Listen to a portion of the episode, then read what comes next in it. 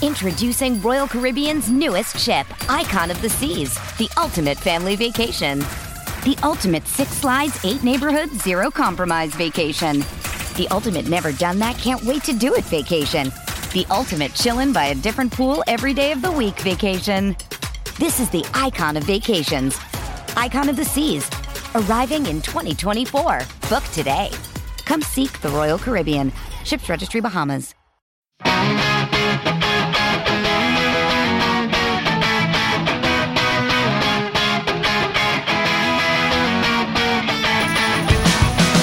Hello and welcome to the latest Record Celtic podcast. I'm Liam Bryce and today I'm joined by Andy Bargh to discuss all the latest goings on at Parkhead. On the pod today, we review Celtic's comfortable Champions League victory over Alashkert as they got their European qualifying campaign up to the right start. And we're right in the thick of the transfer window now, so we also have another look at potential incomings and departures at Celtic, including the ongoing situation with John McGinn. And with the World Cup coming to a close, we discuss the involvement of Dedryck Boyata and Mikael Lustig in the latter stages. Uh, so, first of all, Andy, a comfortable victory for Celtic over in Armenia the other night. Potentially tricky tie with the, the conditions, the the location. How do you think they handled it? Yeah, it was a tricky tie on the face of things, but I think they did deal with it very well. Um, I said on the pod a few weeks ago that Celtic should be able to field any starting 11 from their first team squad and be able to get through it and they ended up going just about full strength, and I think they've got the job done um, at half time. Uh, and it's it's obviously you know like with these games, these games come along, and it's obviously first competitive action of the season, and if, everybody says, well, if you if you ignore what's been going on in Russia the past few weeks, that the real football's back. But these games sometimes it's easy to get caught up in the excitement, but a lot of the time in these far flung locations against these sides, it can be a bit of a slog, and it did have a wee bit of the feel of sort of a pre season friendly about it because you can see guys still trying to get up to speed. Um, maybe not quite at it, but would you say? I mean, surely that's that's job done now, isn't it? Yeah, and it's natural for that excitement to, to come back. I mean, plenty of people are club over country, um, and it's it's a great time when the, the club football comes back uh, on the scene after a summer break. Um, job done for me. Yep. Um, three um, 0 is is a is a match winning score. Um, clean sheet as well, and three away goals. I think, to be honest, the second leg would be the perfect opportunity to give some players that maybe need to prove a point or Rodgers wants to have another look at and bring them into the fray. Maybe people like Morgan, Christie, Allen, Benue, if he's still hanging around.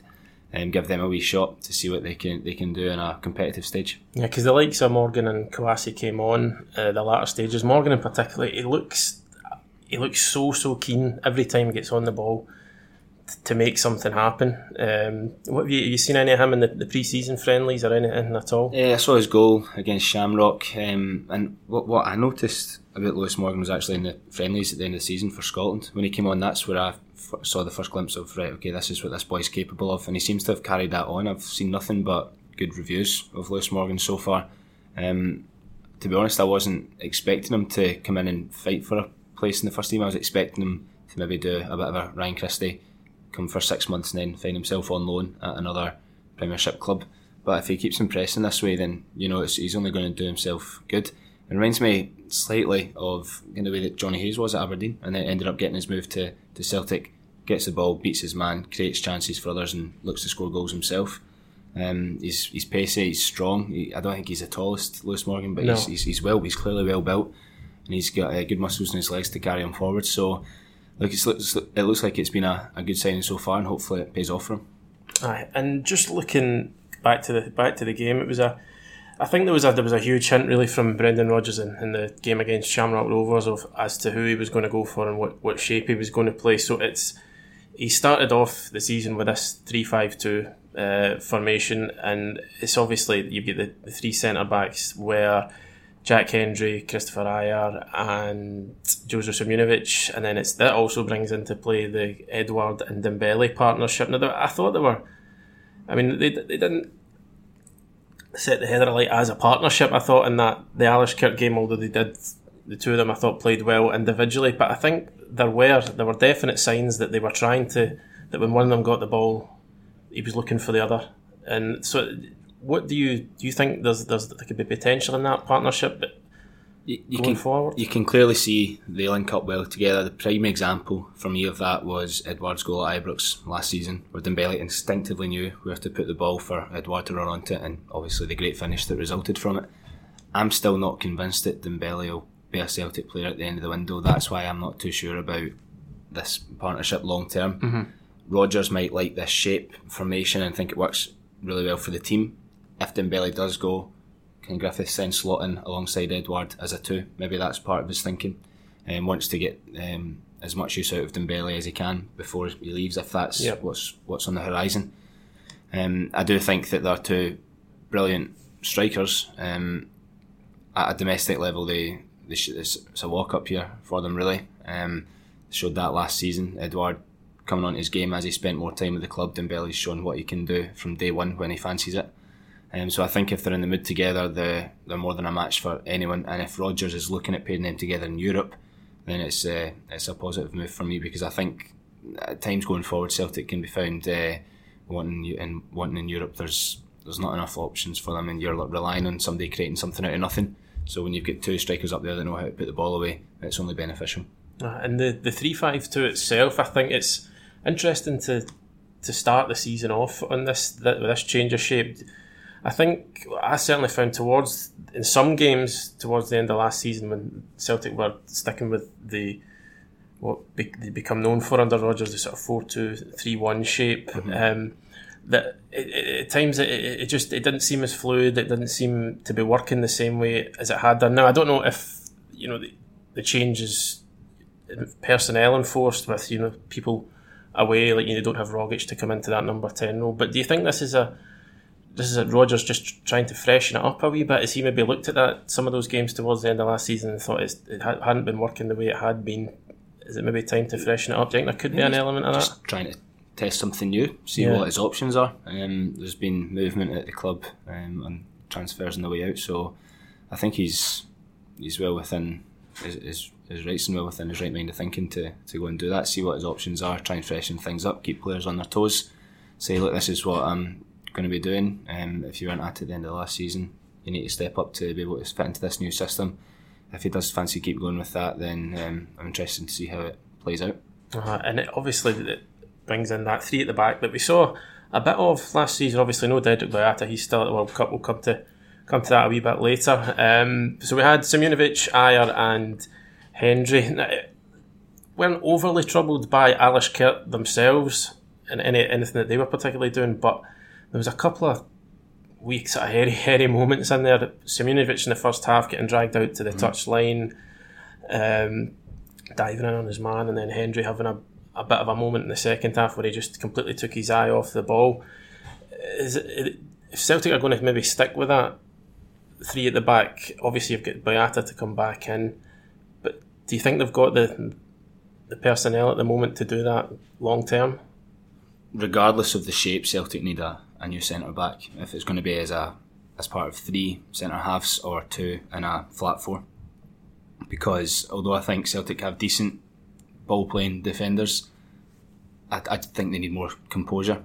Um, Boyata and Simunovic have have got a mistake in them every game or two.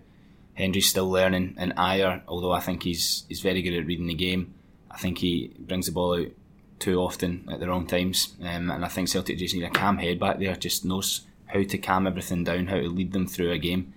Um, and if it's a part, of, if it's going to be as part of a three, then it will be helpful to have two either side of that. If it's going to be as part of a flat four, then I think it's going to be somebody who needs to go and you know kind of grab a defence with the scruff of the neck and lead them through it. Marvin Compper? Who knows? Who knows about Marvin Compper? Um, it's, he was brought in with a, with a bit of a pedigree, wasn't he? Having played at Uh-huh. a really good level, and God, he's been in hiding. Aye. Couple of couple of appearances on the Celtic Twitter account, but I think that's uh, wishing people well at the World Cup. Yeah, I think aye. Celtic were trolling a wee bit, wishing them a happy birthday the other week. just reminding people what it looked like. But I mean, in all, in all seriousness, I mean, it looked as if that was the was that maybe the thinking behind that signing that he's got a couple of young centre backs and and Hendry and Ajer and just maybe uh, maybe uncertainty over whether Simunovic or Boyata were going to cut it long term. Was it maybe the thinking to get somebody like that? and it's just it must have been because it, it didn't go along with Celtic's recent transfer signing policy, did it? I mean, he's in his thirties. Yep. Um, paid money for him um, for a, for a man of his age, rather than bringing somebody in like Ajer or Hendry that they're looking to develop and then sell on. So they must have been looking at him to come in and, and embed his place in the team and, and lead the defence from there. What's went wrong? Who knows? Uh-huh.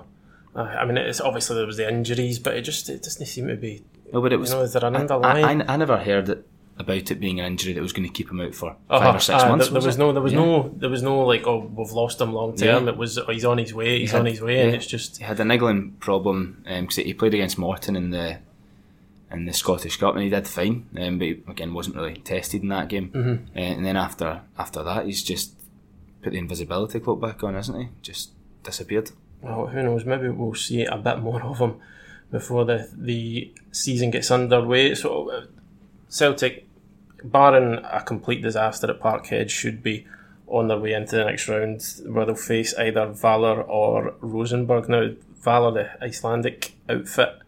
Uh, maybe a bit of a surprise result getting a 1 0 against Rosenborg, given their pedigree in Europe. They've always been in and about these competitions. Yeah. Uh, so, uh, obviously, Celtic know all about Rosenborg from previous years. Is would it, Who do you think they would rather face in the next round? This unknown quantity or a, a side that they kind of know a bit more about? I think Valur would be their preferred choice. Rosenborg, like you said, have got the pedigree. Um, when they went last year, there's a bit of an atmosphere around the stadium. I can I could see why it would be maybe intimidating or maybe a bit hostile for an away team to come and visit. And Celtic did really well to get that one. Great goal from Forrest. Um, I think Celtic would much rather go to Iceland to play Valur. Um, I don't think it would pose the same test. Although they've won the first leg, I would I would doubt they have players of the same quality um, as Rosenborg. They've, Rosenborg playing a what I'm willing to bet is a tougher league. Yep. And they've been there, done that before. Um, Valur, pretty much an unknown quantity to Celtic, but I, I think Celtic would be more than a match for them. Um, whereas they would face a tougher game in Rosenborg. Yeah, I suppose as well. By the time that fixture comes about, if not to you know not to sound you know any way disrespectful to, to Valur at all, but you, mentioned the atmosphere in Rosenborg, the fact that they've got a bit of pedigree. It would almost be a similar sort of feel of tie if they played Valur as it is with Alashkert, and that in itself would would that give an opportunity to you know bed in the likes of Rogic and Lustig and Boyata who are all coming back Yeah. who will need a bit of you'll need to get a bit up to speed again. Is, it, is there a bit of scope to do that against Valur where you might not get with a team like Rosenborg? Yeah, look, I think Celtic, before all the draws are made, would want the easiest route possible um, to the group stages. If that allows them to bring in players that have been away at the World Cup, um, try more youngsters, find what they're capable of, then great. Um, I think Celtic would have no option but to go full strength against Rosenborg. Um, whereas if they can get the job done in the first leg against Valur, I get similar result that they had to against Alashkert, then it allows them in the second leg to, to do that, to, to bring players back into the fold and uh, give them a chance to get up to, to get up to speed after a wee break. Anyway, off the park, uh, obviously it's still that time of year, transfers dominating uh, the sort of news agenda at the moment. Again, I'm not still. We seem to be saying this every week, but there's not a still not an awful lot to discuss in No. terms of in terms of transfers with Celtic. Obviously, it's hard to know what's going on behind the scenes, uh, but again, we keep asking it every week when there's there's nothing, no huge movement either way. Uh, is it time for fans to maybe be a wee bit concerned? I mean, you, there seems to be the general consensus is the earlier you get your business done, the better. Better, yeah. But Um, again, we've, suppose we've got to balance that with the fact that Celtic they just need kind of embellishments here and there with the squad. Is it just a case of waiting for the right people? Yeah, I think Celtic just do need to dot the i's and cross the cross the t's. Um, a defender is an absolute must. and I think that's going to be on the mind of a lot of Celtic fans. Um, although Lustig has impressed at the World Cup, which we'll touch on, I still think a new right back's needed, especially if Celtic are aiming to go a wee bit further in Europe. Um, the midfield is pretty solid, um, and we're set up front with Griffiths, Dembele, and Edouard, who is obviously the, the marquee signing of the summer if John McGinn does come in, I'm not sure how he's going to improve the starting 11. I don't think he will, and I think he'll find himself on the sidelines for a wee while. Um, I don't think Celtic need him. Um, and I don't think he needs Celtic right now. I think he needs to be playing football, Uh-huh. and, and I don't think I don't think he'll he'll get it at Parkhead. To be honest, Well, we had on the back page, exclusively on the back page of Record Sport, this morning that Celtic are prepared to, to wait to sign John McGinn. Uh, two, a £2 million bid knocked back by Hibs. Now, does that surprise you that they're willing to wait? Do they realise that, you know, maybe we would like to sign John McGinn, but they realise that it's not a it's not a priority in the way that it would be to sign a centre back? Celtic don't have a code red situation in centre mid, far from it. Um, John again is pretty well known. He grew up a Celtic fan and he clearly would love to play for the club. The Hibs are, are smart in the boardroom. Um, they, they know that if Celtic do really want him, they will up the bid. Um, but Hibs also need to realise that he can walk in January or sign and sign a pre Sign a contract. contract, yeah. Um, if he stays with Hibs at the moment, it keeps their fans happy in the immediate. It depends if they would prefer to get a transfer fee for him or one last season out of him. Yeah. Be an interesting partnership, and Stevie Mallan actually. It would. Um, but if Celtic really want John McGinn, they'll they'll pay the money, and I think if they really needed him, they would go out their way to get him. But he's not he's not needed. Yeah, I mean, because you said you jotted down the the full Celtic, the Yeah. depth that they have in midfield, and you can't, we can't work out No. who he would who he would replace mean- immediately. At least you know he could come in and make a huge impact. He could really take his game to the next level. But Well, well on on the surface of it, you know, I mean, you, you, it's impossible to look into the future with injuries, that kind of thing. Somebody might come in from nowhere with a massive bid for Ntcham on deadline day, you know, that kind of thing. But Celtic have a settled two with Brown and Ntcham, and then if, depending on if it's five midfield or the the two with, with wingers and then an attacking mid sitting in front, Celtic are, are set. Um, Forrest is the, the golden boy out right, isn't he? McGregor and Tom Rogic in the number 10 role, and then Sinclair out left. Um, McGinn in the central areas isn't better than any of the four that Celtic have. Plus, they've got Kouassi um, Nir Bitton when he's fit again, uh, all to come back into the fold. So I'm not too sure what options John McGinn would have at Celtic. uh, and even as well, just just moving on slightly, but still kind of focusing on the the midfield. You mentioned the likes of Bitton and Kouassi. Now, even even before John McGinn arrives, these are guys who have maybe found themselves a bit further back in the pecking order. There's been no no real movement on people mo- moving away from Parkhead this summer, but see the like the likes of Kouassi. Is that somebody you could see maybe been put out for a loan because he's not he's not he's obviously regarded very highly. Brendan Rodgers Yeah. has spoken highly of him, but he's he's not played an awful lot. Is this a guy who needs who now needs to start playing football? I take what managers say in the public eye with a pinch of salt. um, I would very much doubt Rodgers would ever come out and say he doesn't rate Kouassi. Um, so I think he'd maybe just protecting his player with that one when he gets hit with some awkward questions. Kouassi, again, similar boat to McGinn, needs to play football. Um, obviously, I've got more invested interest in McGinn as a Scottish youngster, but for Kouassi's sake, it's it's no use to him sitting around, sitting around on a bench and waiting for Ntcham or Brown to be injured or move on. Um, he's a, he's clearly a good player, good passer of the ball, tenacious, um, gets around the park well. But if he's not forcing his way into the team, he must consider other options if any come come towards him. Rodgers is a fan, as he has said, um, but I, I don't know. I don't know how much longer a player of that age can sit around um, waiting for an opportunity. Um, that's it's such an important part of the young boy's career. He's in the early twenties, isn't he? Yeah? I, I hear. So, yes, it's a fantastic opportunity to play for Celtic and earning great money, I'm sure. But a football career has to have some longevity about it. Um, if he wants to keep playing at a good level, um, he has to he has to prove that he's capable of it, um, and he's not getting the opportunity to do that at the moment. And as we as we touched on, the it's more at the back that uh, we feel is a priority. But it's not just not just centre back. Do you think you've mentioned that maybe a right back is needed as well as as well as we said that Lustig did at the World Cup as part of that Sweden side? Is that still because obviously Gamboa doesn't seem to in Rodgers' mind is not the answer. Is that another area that you know Celtic should be looking at? Yep. Um, although it depends if he sticks with this three at the back. Um. Because if he's playing with wing backs, I think that'll be Forrest playing out there, isn't it? Mm-hmm.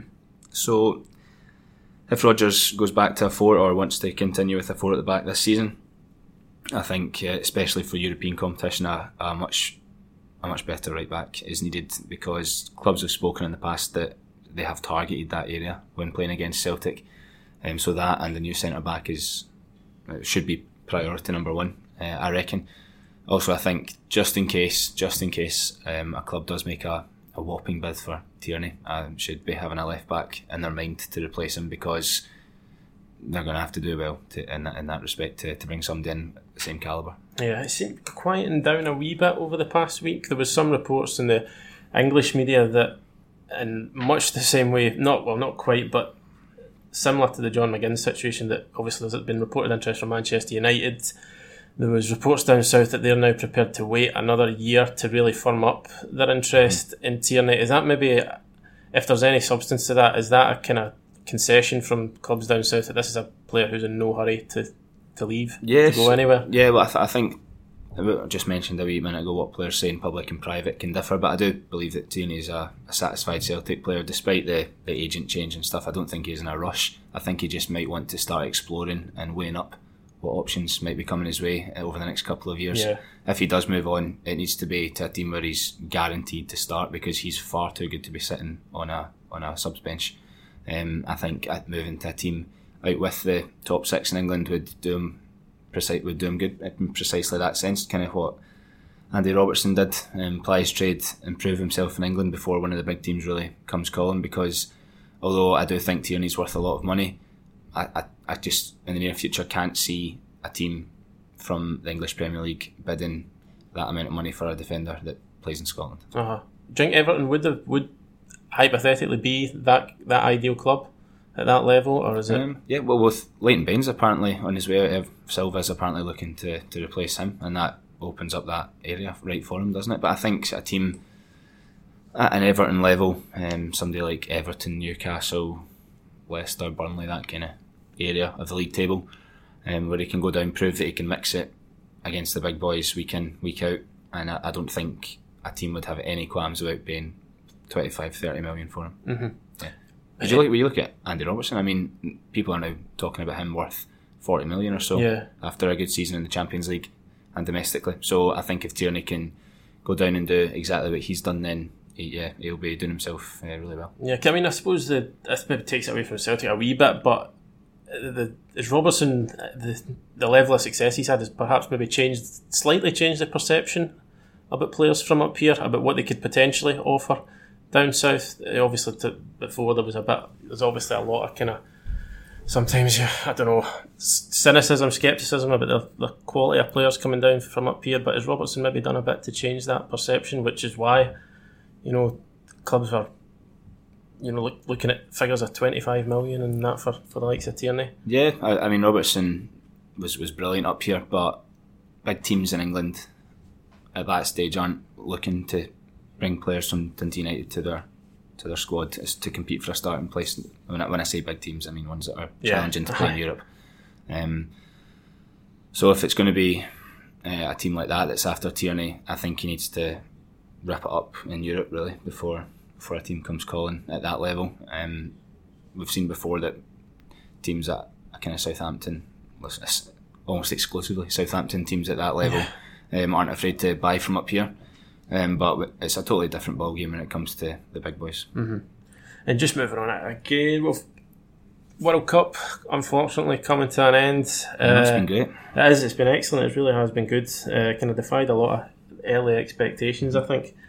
Um, and obviously, quite a successful tournament for the Celtic players involved. Well, mm-hmm. Dedryck Boyata, especially, but also had Mikael Lustig quarterfinals yeah. with a very unfancied Sweden yeah. side. But I think I'm pretty sure we, I think it was yourself before the World Cup said that there was a, the likes of Sweden, a team like that, you kind of fancy them to go to go a wee distance. Do you know what I mean? Because they're they're a, they're a team that have got a sort of identity. They play a certain way. Yeah, and that, that's exactly what it comes down to the identity and the team spirit and unity that they've got. I, had a look at the. It was it was one of those moments I had where when they beat Switzerland to reach the quarters, I thought, how how can we not do that? look at look at look at the team they've got, and I had a look at the the the clubs their players play for, and I just thought, yeah, they they just shouldn't be there. But it comes down to players like Lustig who have got that mm-hmm. team spirit behind them and that mentality and togetherness to, to stick together. They came through such a tough group, and Lustig did really well in the group stages.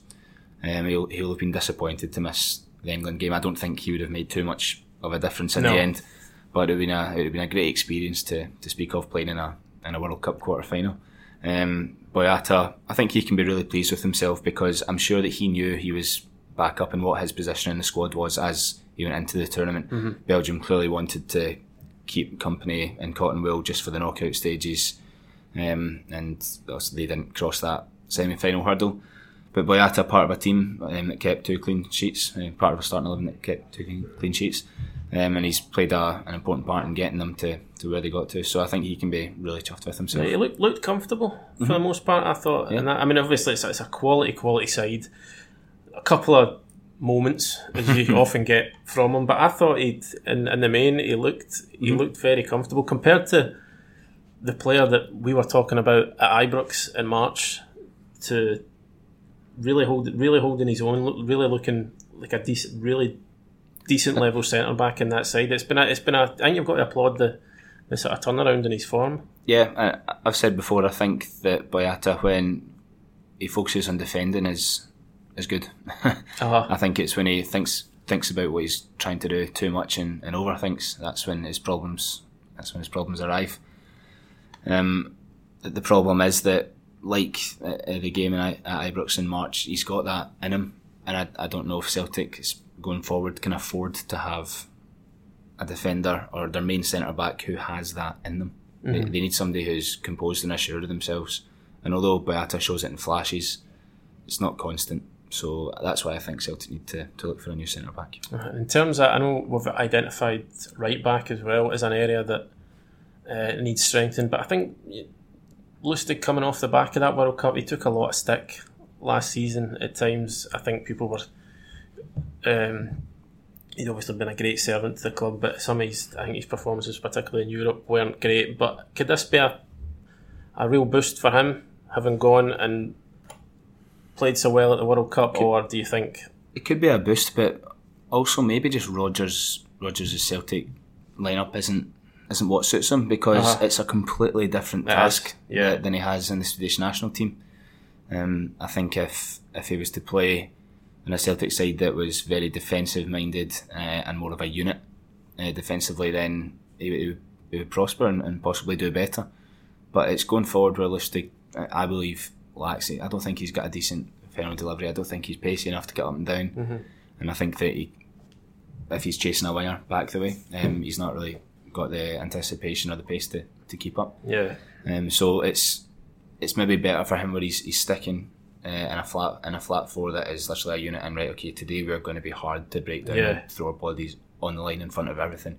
And you might think that is what Celtic should be doing in Europe, but it's not. They stick to the way that they play, um, and it's it's bitten them in the backside a few times. So M- Lustig, I think there's a, a decent footballer in there. Maybe just wrong place, wrong time with Rodgers. And I'd say, is it worth, even if he, he was brought in, he's surely a player that's worth keeping at the club, regardless, you know, his experience. Yeah, experience and he's clearly well liked. Um, you see him popping up on teammates' Instagrams all the time. Yeah. Um, his character in the dressing room, um, important, which is very, very important, um, especially in Scottish football when you know te- technical side of things isn't focused on as much. You need characters and that that's going to motivate your team. Um, and I, th- I think that he's been a, a valuable asset to Celtic at times. Um, I think now is maybe the time amicably to accept that it's coming to an end, probably. Yeah, I suppose if, if again we don't know, but if this shift towards the three five two is um, going to be implemented more often, I suppose that diminishes his role Yeah. even further, doesn't he's, it? he's certainly not a right wing back, um, Mm-hmm. and I would I would rather see. He's filled in at centre half before, but I would rather see Hendry or Ajer play alongside the two first choice It ones. makes more to- sense yeah. going forward, doesn't Yeah. it? Definitely. Anyway, that's all from us today. Thanks to Andy for joining me. If you want to continue the debate, you can find us on Twitter at Record Sport and on Facebook as well.